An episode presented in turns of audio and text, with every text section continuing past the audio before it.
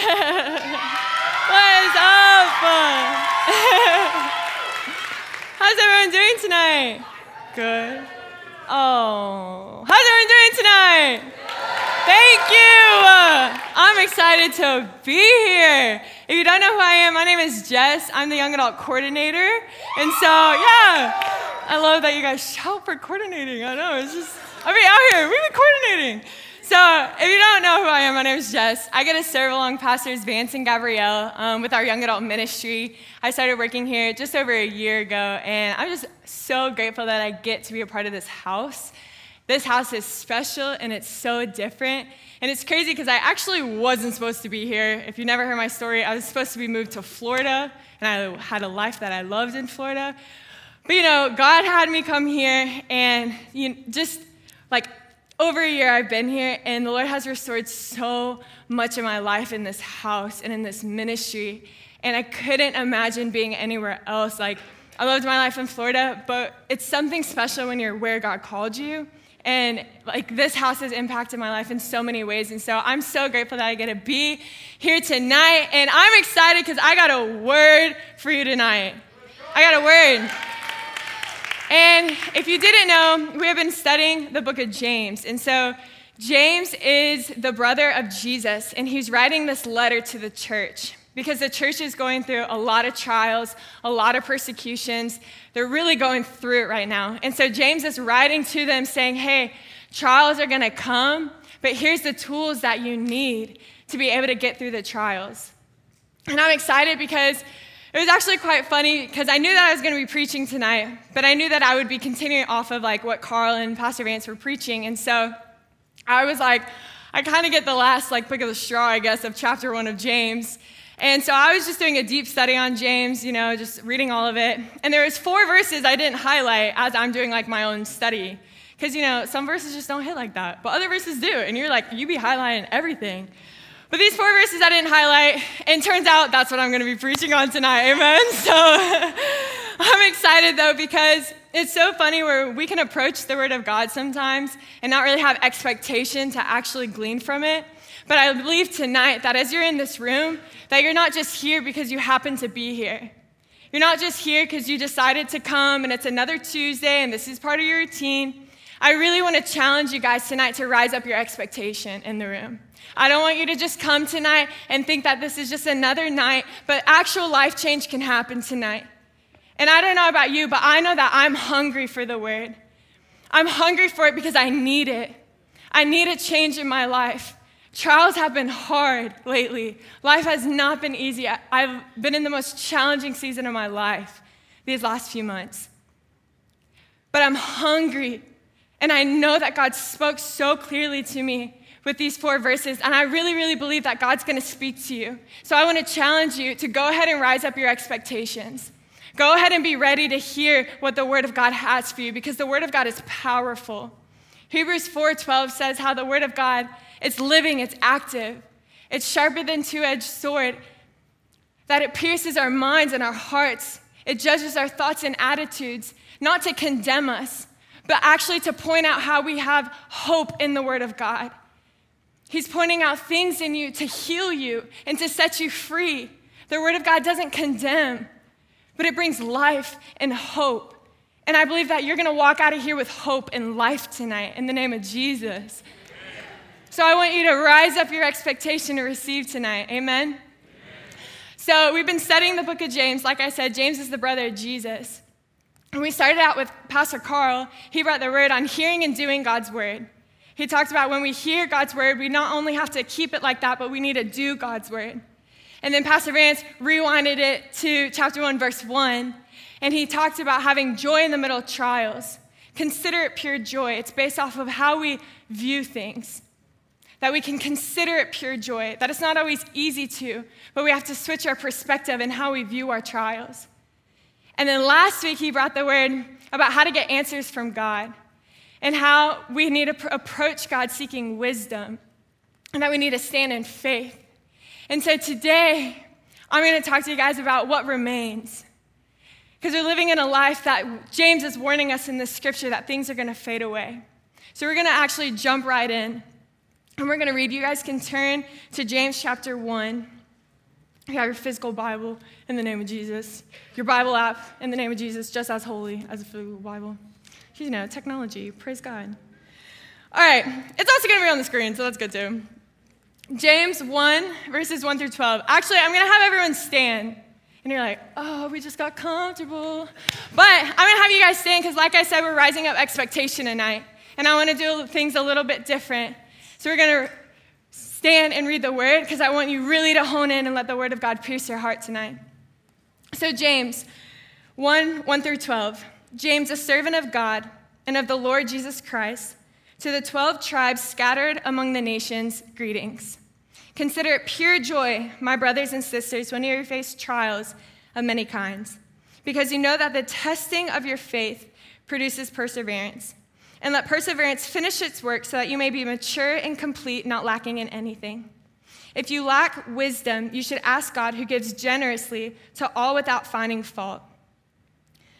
Oh, I lost my spot. I'm so sorry. okay. If any of you lacks wisdom, you should ask God, who gives generously without finding fault. Praise God. And it will be given to you. But when you ask, you must believe and not doubt, because the one who doubts is like a wave of the sea blown and tossed by the wind. That person should not expect to receive anything from the Lord. Such a person is double minded and unstable in all they do. And this is where we're picking up today. Believers in humble circumstances ought to take pride in their high position, but the rich should take pride in their humiliation, since they will pass away like a wild flower. For the sun rises with its scorching heat and withers the plant, and its blossoms fall, and its beauty is destroyed.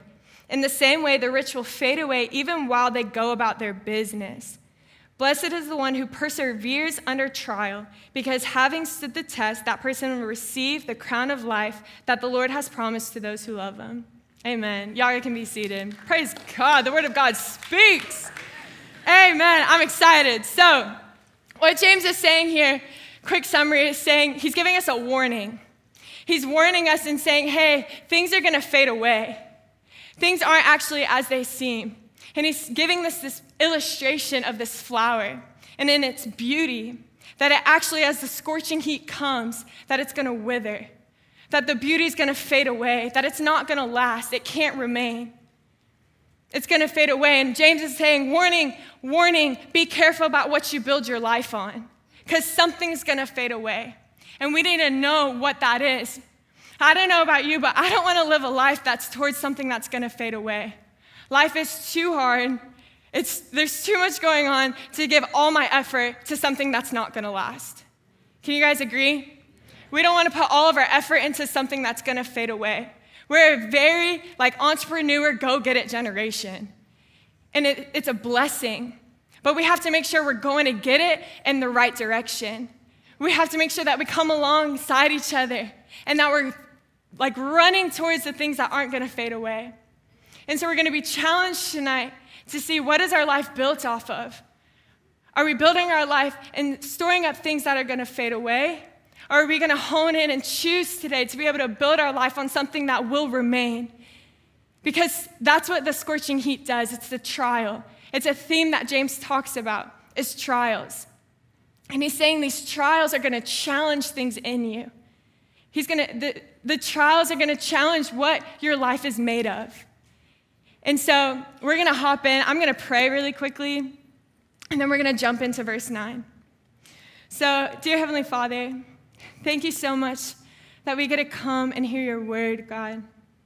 I thank you that we get to gather in a place, Lord Jesus, with the body of believers, Father, with community, with a lot of people that are all going through the same seasons and the same journeys, God, and be able to come alongside each other and encourage one another.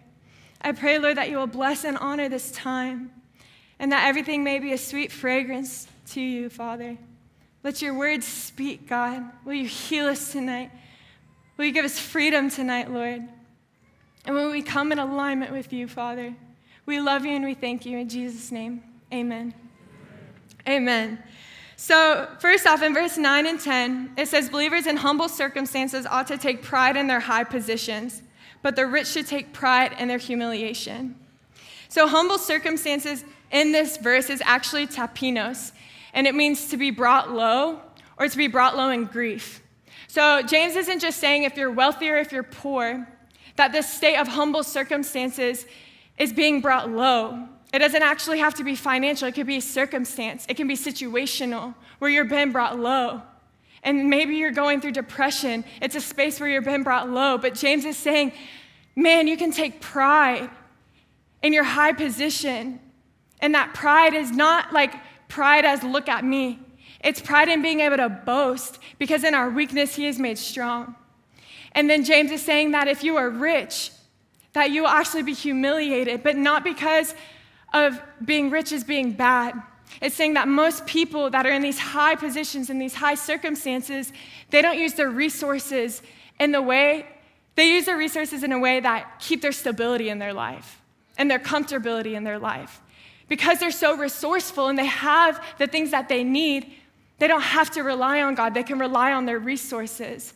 But James is actually bringing equality in these verses, saying, regardless of the situation that you're in, things are going to change. So you can be in humble circumstance and be on a mountaintop the next day. You can be in high positions, mountaintop, and be humbled the next day. And we have to understand that. We have to understand that we're living in a life and a journey that there's seasons, there's ups and downs. I think it's Ecclesiastes says that there's a season for weeping, there's a season for joy, there's a season for laughter, there's a season for mourning, there's seasons. And as we're walking through this Christian faith, as we're walking through this journey here on earth, we have to understand that seasons come. A season might be good, a season's gonna be bad. So we can't build our life on our circumstances. We can't build our life on the things that we have or our resources because things can easily change. And so when we approach this, we have to understand that he's actually leading into what he's about to talk about, that things are going to fade. But it's so beautiful because the way that Jesus came, and he came as a servant, he made it equal for all of us to be able to receive this message, for all of us to be able to receive the things that remain. He didn't come as a king because not all of us are going to be kings and queens. Not all of us are going to be in control. So he came as a servant to make an open door for all of us to be able to fall, follow. And that's good news because regardless of your circumstance, there's news out there for you that God has something for you that will remain. And he doesn't favoritism who it's going to be given. He actually opens up the door to everyone. And so James is saying, hey, it's okay if you're in a humbled circumstance because you're not going to stay there. Take pride in that. And hey, if you're in a high mountaintop, that's okay too. But no, don't build your life on it because it can fade away and it can change in a moment. And so we're going to get into what is that thing that's going to fade away. So in verse 10, it says, But the rich should take pride in their humiliation, since they will pass away like a wildflower. For the sun rises with scorching heat and withers the plant. It blossoms, falls, and its beauty is destroyed. In the same way, the rich will fade away even while they go about their business. And so, as I was studying this, when I was reading about beauty and beauty failing, fading away, the Holy Spirit led me to um, this thing in the book of Revelation. And in the book of Revelation, it is a book where John is getting this revelation of what is to come. He's a disciple of Jesus, and he's been exiled to this island called Island of Patmos. And he's there. He's, that's, like, that's where his life is. And he gets this crazy revelation, and this angel is showing him what is to come. And it hasn't already come, it's still coming today, to this day. And so, in that, we're going to actually look at Revelation 17 and 18. I'm not going to read both chapters. Glory to God, that's not going to happen. But I'm going to pull different verses from it. So, um, but we're going to look at, in this two chapters, it addresses the city of Babylon. And if you don't know what the city of Babylon is, Babylon was this beautiful, wealthy, luxurious city that actually ran most of the cultures around. So they were a luxurious city that, man, like had wealth beyond wealth beyond wealth. That everyone looked to this city for what it was for cultural systems. The merchants would trade off of this city. Um, like the everyone looked to the city for religion and what they, they what they worshipped and how they should worship in their cities.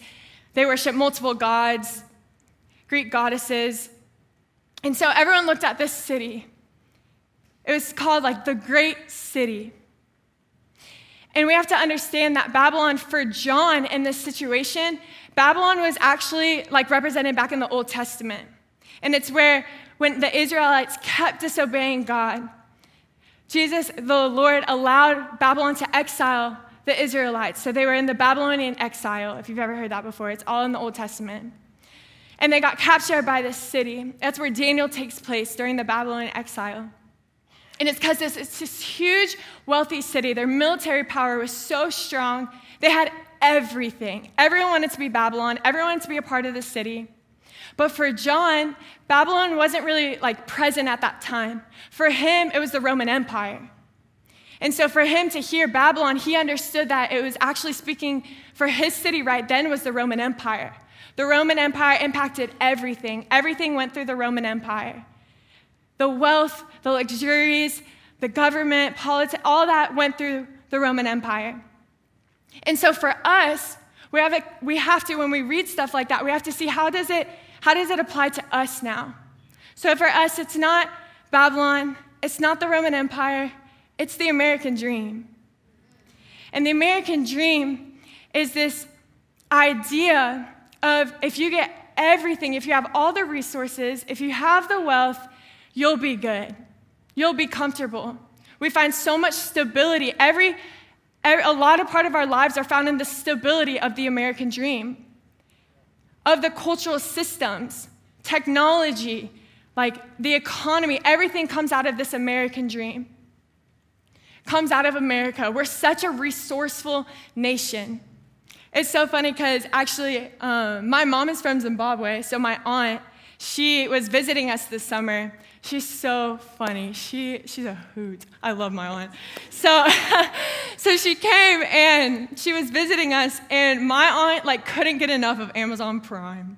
She thought Amazon Prime was like the coolest thing. She was like, I ordered that yesterday, and I heard someone knocking on the door this morning. Like, what? She was just, it was so funny. She couldn't get enough of Amazon Prime.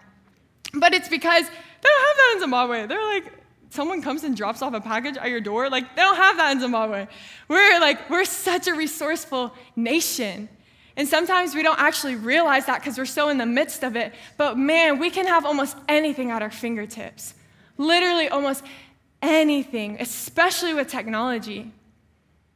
Like, we quickly, I could literally look up anything I wanted to right now. I could order food while I'm preaching. Like, that, that's ridiculous. You know, like, we have everything at our fingertips. We're such a resourceful nation. And that's what Babylon was. It was such a resourceful nation. But you see, Babylon in Revelation 17 5, I forgot to adjust this verse, but it says, the waters you saw, where the prostitute sits, are peoples, multitudes, nations, and languages. So this prostitute is actually Babylon. And it's saying that the angel is telling John, like, hey, look, this prostitute is actually impacting the multitudes, the languages, the people, the nations. And we have to understand that America, we're actually influencing most of the world in entertainment, in economy, in government, like politics and the way that we're ran. Like a lot of nations look to America and how, we how we run our systems and our culture. But it doesn't end there. And so in Revelation 18 16 through 19, it says, And cry out, Woe! Woe to you, great city, dressed in fine linen, purple and scarlet, and glittering with gold precious stones and pearls. In one hour, such great wealth has been brought to ruin. Every sea captain and all who traveled by ship, the sailors and all who earn their living from the sea, will stand far off. When they see the smoke of her burning, they will exclaim, Was there ever a city like this great city? Well, they, they will throw dust on their heads and with weeping and mourning cry out, Woe! Woe to you, great city! Where all who had ships on the sea became rich through her wealth.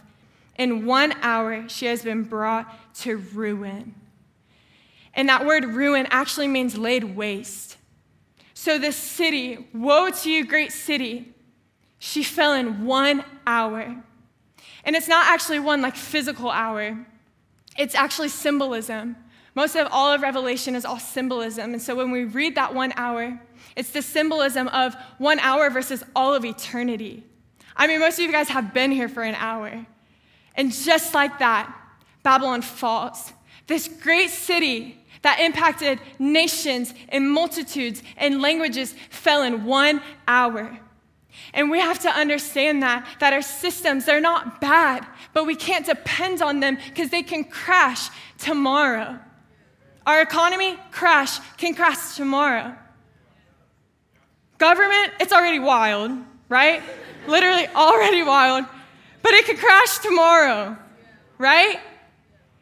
The things that you're chasing after can crash tomorrow if they're built on the wrong thing.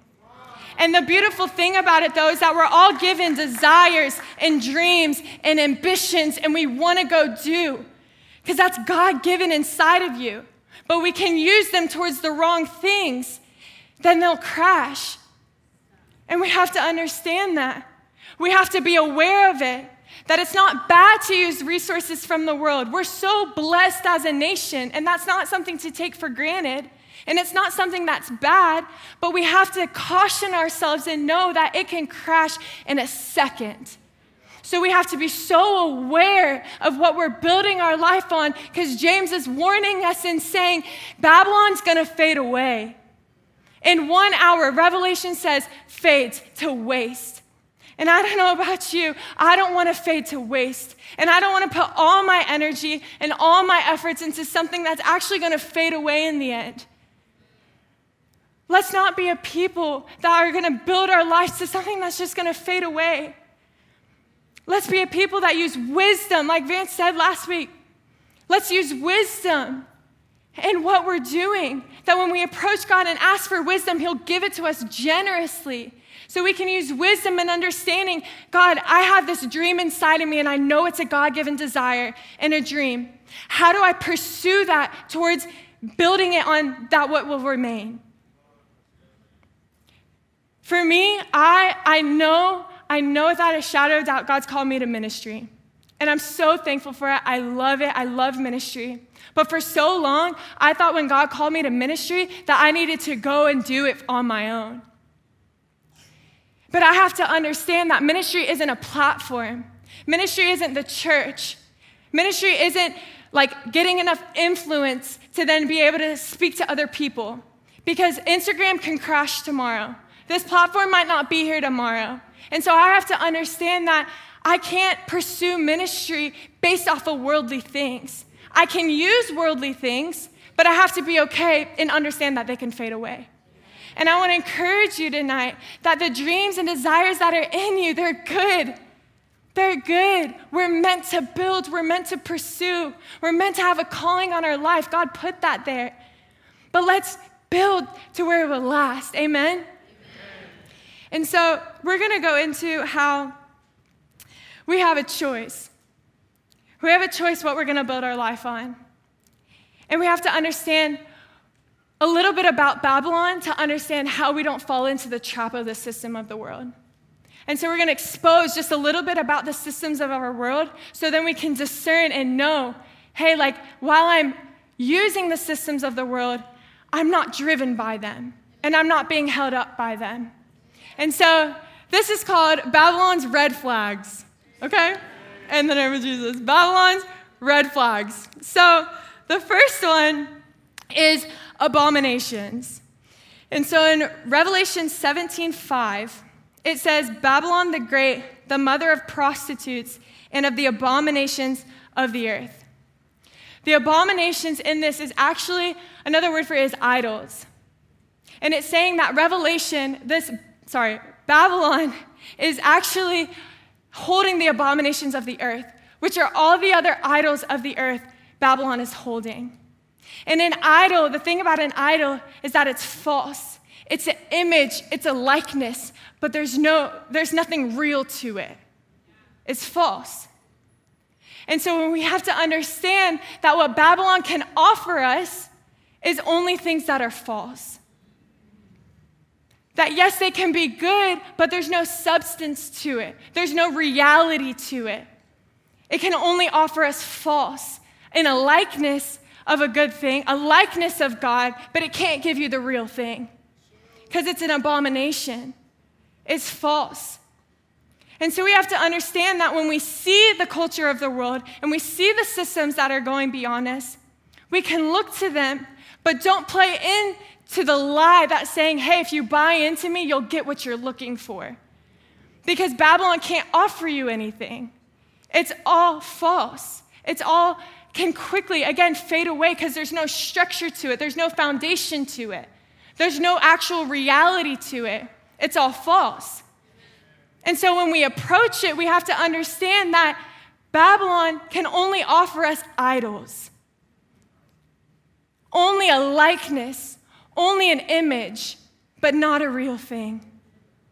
And again, resources aren't bad, but we can't build our life off of them first because they're not actually real. And so I know that the world is trying to promise you that you can actually be like comforted and have stability and not have to worry about things if you made enough money or if you had the house that you wanted or you had the American dream.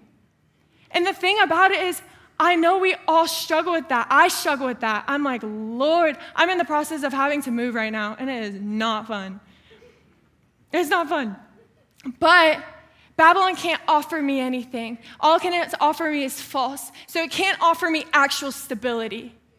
It can try, and it might feel good for a second. You might feel stable for a second, but it actually won't sustain you because it's not real. It's just an idea, it's just an image, it's just likeness. And so we have to understand that. And so the red flag, abominations. In John 14, 6, Jesus says, I am the way, the truth, and the light. Jesus says, I am the truth. Praise God that we actually are offered something true. We don't get stuck just with our culture and our system. We're actually offered something true, and that's good news to me. That's good news to me because I get a way out. I'm not stuck in this system, but I actually can be a part of something that's true. Praise God. Thank you, Lord. I'm not stuck in the system of the world. I'm not stuck always having to receive from something that only can offer me something fake or a likeness. I actually have an option I actually have a choice to be able to receive from something that's true, that's good news to me. That's good news to me. And so Babylon's first red flag is abominations. The second red flag is that she built in her own strength. And if you didn't know, Babylon is actually derived from the Tower of Babel. And in Genesis 11, there's the story of the Tower of Babel. If you haven't read it, I encourage you to go read it. It's in Genesis 11, it's only like nine verses. And the Tower of Babel is actually this time where Noah's Ark just happened, the flood of the earth. If you haven't read that, that's Genesis like 1 through 10, so you got that. But so, Genesis 11, Tower of Babel, Noah's Ark, they just survived and they have kids and everything like that. And these people, they were like, let's build a tower so we're not scattered across the earth. They didn't want to be scattered. They were like, you know what, we're good here. I don't want to take the hike. I don't know about y'all, but I don't want to go take a hike. Like, I'm like, I'm chilling here. And so they're, they were like, I'm going to take my life into my own hands, and I'm going to build a tower. And they're trying to build a tower to reach the heavens. And so what they did is that they got clay and sand and like fly ash or like lime, all this kind of stuff. They baked it and they made brick. So that's what brick is made out of. You didn't know. Fun scientific fact. So they made this brick and they would bake the brick and then they would build the tower. Bake the brick, build the tower, right? So they get up and they're like trying to reach the heavens. They think, and this is just such a great idea. Like they're like, we're gonna reach the heavens. And they just are doing their thing, and God in His mercy steps in. And I say God in His mercy because when we study actually what brick is made out of, like I said, it's made out of clay and sand. And water destroys sand and clay. So if a storm comes, that tower would have fallen anyways. But sometimes we look at trials and we're like, God, why are you ruining what I'm building? And God's saying, I'm actually stepping in in my mercy to save you from destruction that's down the road. I'm actually saving you from the destruction that is going to take place if you keep going down this path. And sometimes we have to switch our perspective on our trials because God can use bad situations for good. And we cannot build a life in our own strength. And I, man, God had to awaken me to this hard. Because if you don't know me, I'm an extremely driven person. Like I, you put a goal in front of me, I don't care what it takes, I'm gonna achieve that goal. Like I, I'm across that finish line. I don't care how painful it is. I think it's athletics in me. I did sports like all growing up. So I'm like, it's championship game day. Like I'm, I don't care what it takes. If my foot is broken, I'm playing. Like there's just nothing stopping me. And so the thing about it is when God called me into ministry, like I said, I thought it was that I had to get to it in my own strength. And so for me, when I got called into ministry, I was like, that's my dream, that's my desire, is to be in ministry. To be able to come along young adults and do life with y'all and show people the love of God is everything that I know that God's called me to, and I love it. But I approached it in the wrong way because I built it off of my own strength. And for so long, like literally, I mean, I've only been alive for like 22 years, right? But for my 21 years of living, I uh, pursued this dream with everything inside of me. I literally, I would wake up, spend hours with the Lord in prayer, and then go to work, grind out, because I'd be grinding out, come home, I'll be writing because I want to write a book, and I'm like, this book is going to change people's lives, so I'm going to write my book, then I'm going to read a leadership book because I want to be a better leader, and then I may watch one TV show, but probably not, and go to bed and do it all over again. That was like literally my daily routine. I'm not even kidding you. You're like, this girl's psycho. I know, I was crazy. so I was just so disciplined because I was so driven to get to this goal. But it wasn't until when I turned 21 ish um, some of you guys know, but my dad was actually diagnosed with cancer back in 2020. And the cancer was a terminal illness. Like, it, there was no cure, nothing like that. And so, for 20 months, that 20 month journey, he, like, slowly just, like, cancer just kind of overtook him. And he passed away June 1st. And for me, I was like, God's good. And you're like, you're literally crazy. I know. I was like, God's good. He's on the throne. I'm like, I trust him. I know that this is going to work out. I know that he's faithful. Like, he may not have healed him here on earth, but he's healed in heaven. Like, I did all of that for about four months. It was like June, July, August, September. Around October, November ish, I started to crash. And it's because I was, it was like I was treading water. And I was like, gotta stay afloat. God's good. Gotta stay afloat. Like, I have to keep running. God didn't fail me. It's good. Life didn't hurt. It's fine. My dad's healed. And slowly and slowly, slowly, I just started to drown. And I, I like, I literally started to drown. And it was terrifying because I couldn't trust myself to get out of bed anymore. And I was like, I was, I was just at the point of like depression. I had no energy. And it was like I was just in such like darkness but it was like there was a cliff. And this cliff was like giving all up, just completely giving up. And I was like, I can't do it because if I give up, I'm not coming back out of this. And it was this fear, like I had this fear crippling me that if I didn't do it in my own strength, I'm not going to achieve what God's called me to, so I can't give up. And so I kept trying. I was like, no, God's good. I'd read my Bible, I'd do things right. I would like just super disciplined. But finally, I, I literally couldn't do it anymore. And so I've been going to grief counseling, which has been huge. And my counselor talked to me about how a lot of times when we get a call of God on our lives, we're going from here to here to get there, and we're building a bridge across. But there's actually you. And the only way to get to here is if you die to yourself. And it's so scriptural, because in Romans it says you got to die to yourself. To die is gain, right? And so when we actually fully give in and we fully give up is where resurrection life meets us. I know, my counselor is literally amazing. Praise God for Ashley. So, but it, it rocked my world because I was like, I, I've never had to really trust God with my emotions because I've always been so like on top of it. But in that point, literally my own strength failed me and it terrified me. To not be able to count on myself terrified me. But when I finally gave in, oh my word, it was a weight taken off my shoulders because I actually could give into all that I was feeling and still be loved by God and still have a calling and a purpose on my life because it actually was never my strength and my doing in the first place. And when you fully give up your own strength, you understand that it's not God, it's not me, it's God in me. And the leader that I am today, oh my word, when I tell you it's God and not me, it really is because I'm a hot mess. Life is so hard right now. I'm not kidding.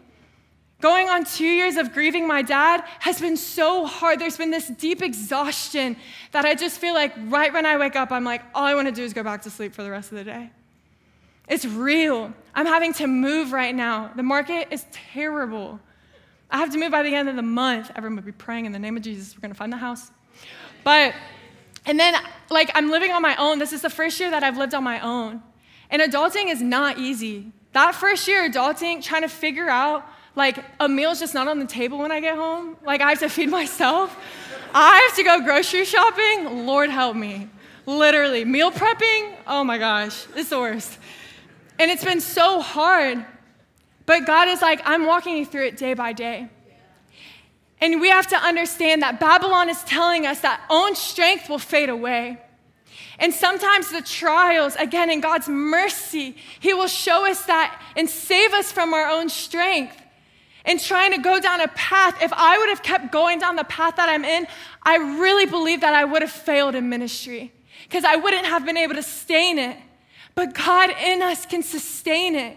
He wants to offer you his strength, but we have to give up full control and trust him with it and say, God, I give it to you because I can't do it in my own strength.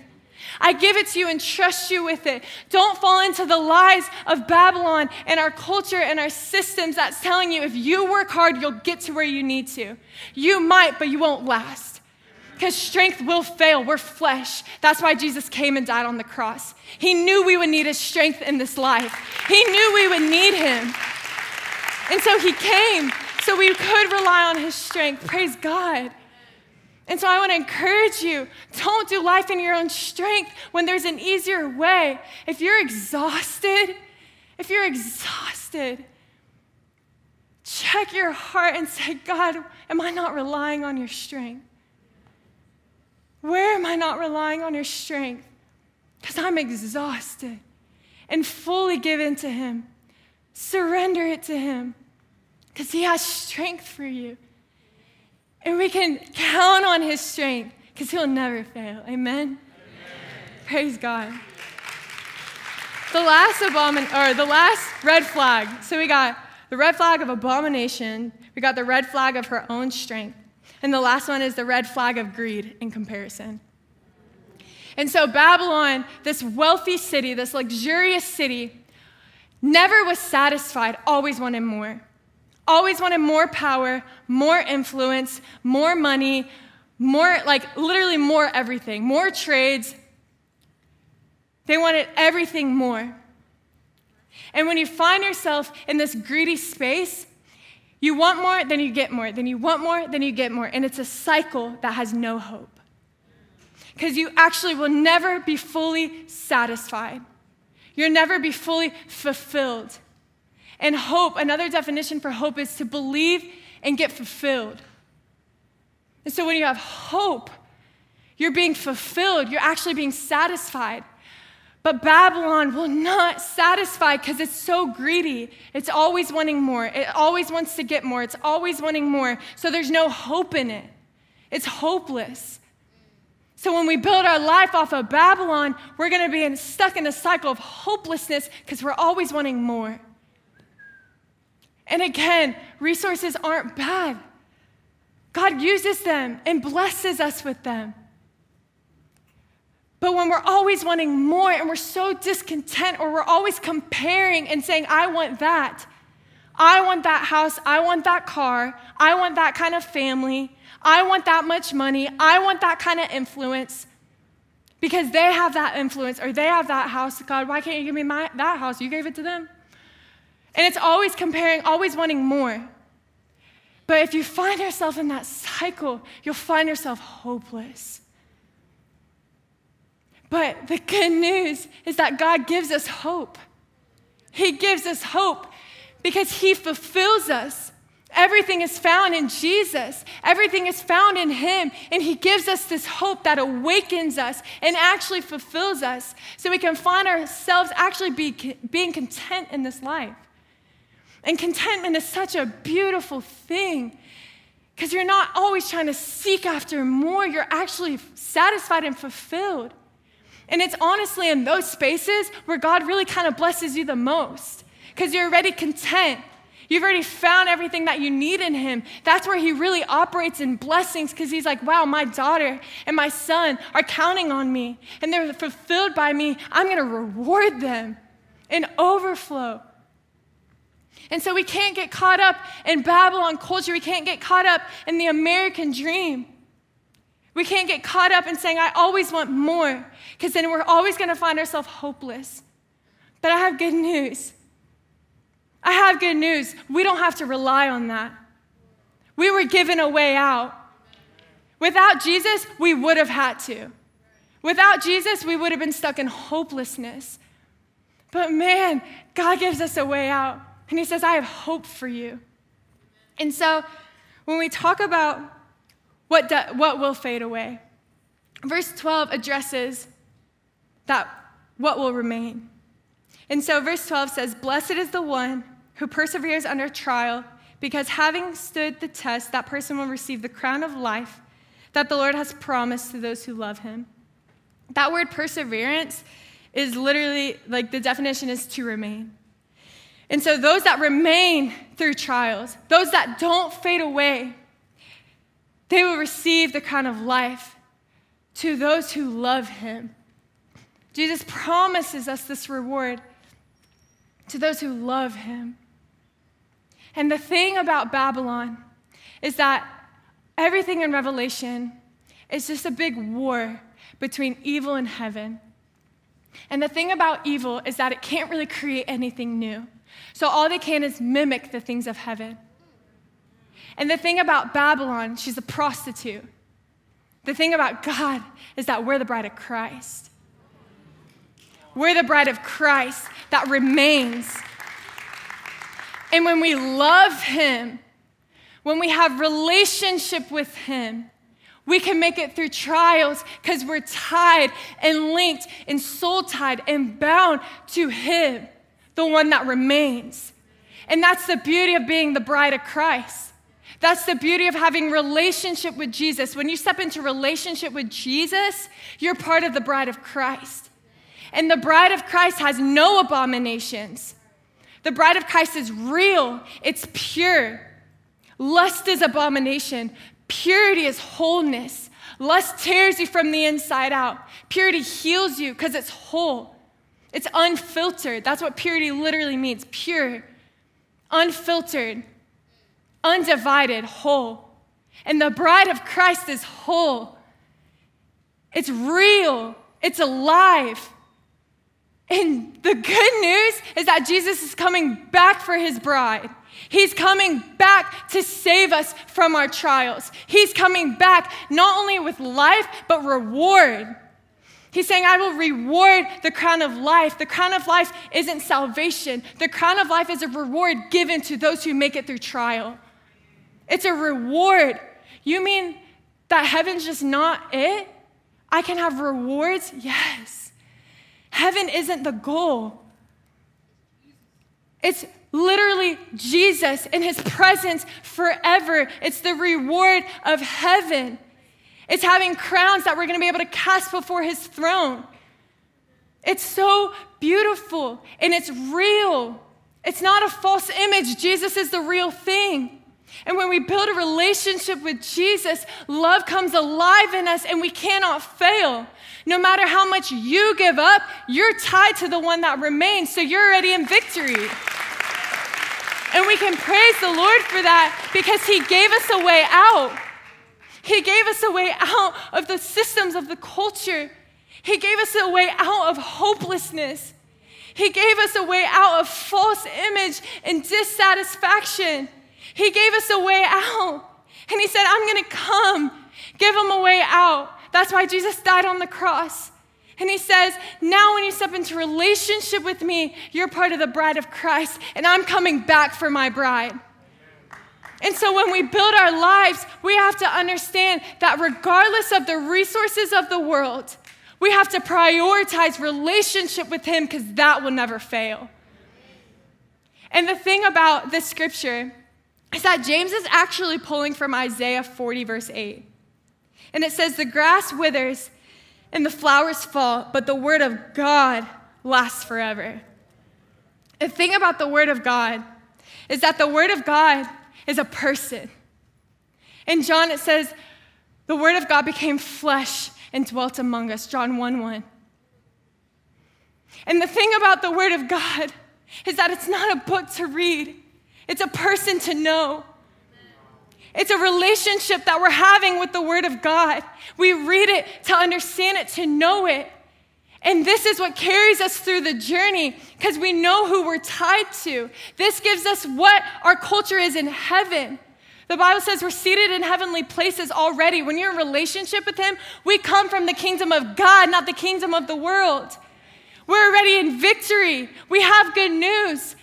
And I want to challenge us the same way that we've been just studying verse by verse. We're four weeks into studying one chapter. Why? Because the Word of God is meant to study and to know and understand that one verse actually ties to so much more. There's so much like together, God weaved together this book because it's His heart. His heartbeat is this. And so we say it a lot, but my literal one and only point for you is to be the bride of Christ and know your groom. Know the one you're in relationship with. Live your life with the one you're in relationship with. It's good news. It's good news. You're not stuck where you are. You're offered so much more. If you're stuck in suicidal thoughts, life, life is in this. The Word of God heals our hearts. It refreshes our bones. Like I said, Hebrews 4:12. It's living, it's active, not to condemn us, but to heal us, to set us free, to bring us into hope and stability. Because I know that trials are hard and life gets tough. Trials are gonna come and they're gonna expose you from the inside out. But when you have the Word of God in you, you won't fail. We can't fail. We can stand firm. It's a firm foundation. And I want you to choose to believe it tonight. Choose to take the journey to believe it. It's a long journey here on earth, but I promise you, if you prioritize this, your life will be changed forever in eternity. Because I want to last. And I want you guys to choose tonight Choose, choose to believe tonight. Even if you're a believer, it's so good to be reminded of what you're tied to. It's so good to be reminded who you belong to. Because we belong to the God that reigns and remains, never will fail, already got the victory, took you from death to life. Without God, we would be in death. Death to life, hopelessness to hope, lust to purity, awakening us, breath inside your lungs. As long as you have breath inside your lungs and you're in Christ, you will remain. Amen. And you will last through trials. So I'm going to encourage everyone to stand, and I'm going to close.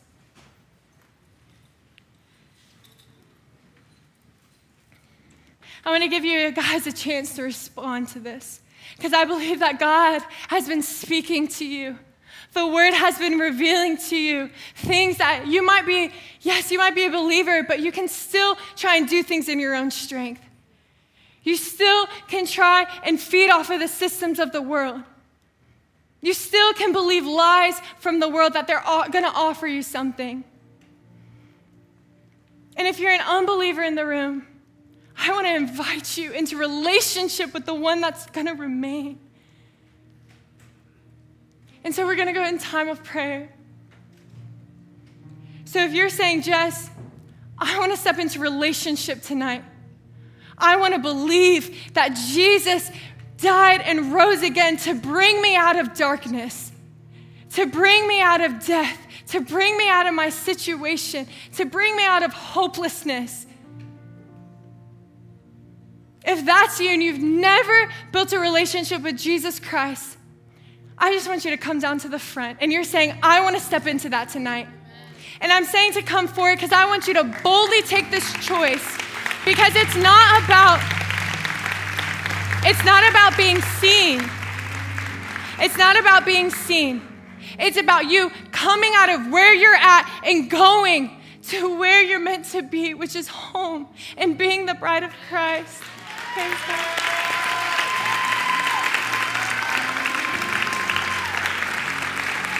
there anyone else? Saying, I want to leave where I'm at. I want relationship with Christ.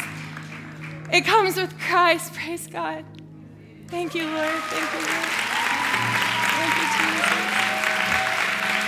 Anyone else?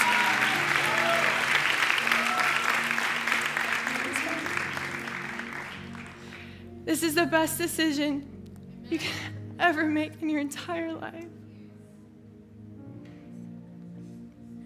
Man, you're stepping into life. And even if your circumstance doesn't change where you're at right now, you have life living on the inside of you that's going to remain. And so I'm going to pray, and you guys are just going to repeat after me. And you're going to accept Jesus Christ into your heart. And all the believers, we're going to pray with them. Dear God, I thank you that you sent your son to die on the cross and rose again to save me. Save me from sin. Save me from death. Save me from hopelessness. And set me free. I believe in you, Jesus. Will you come into my life? Will you transform me from the inside out? Will you heal my heart? Jesus Christ, I declare you Lord and Savior over my life. In Jesus' name, amen.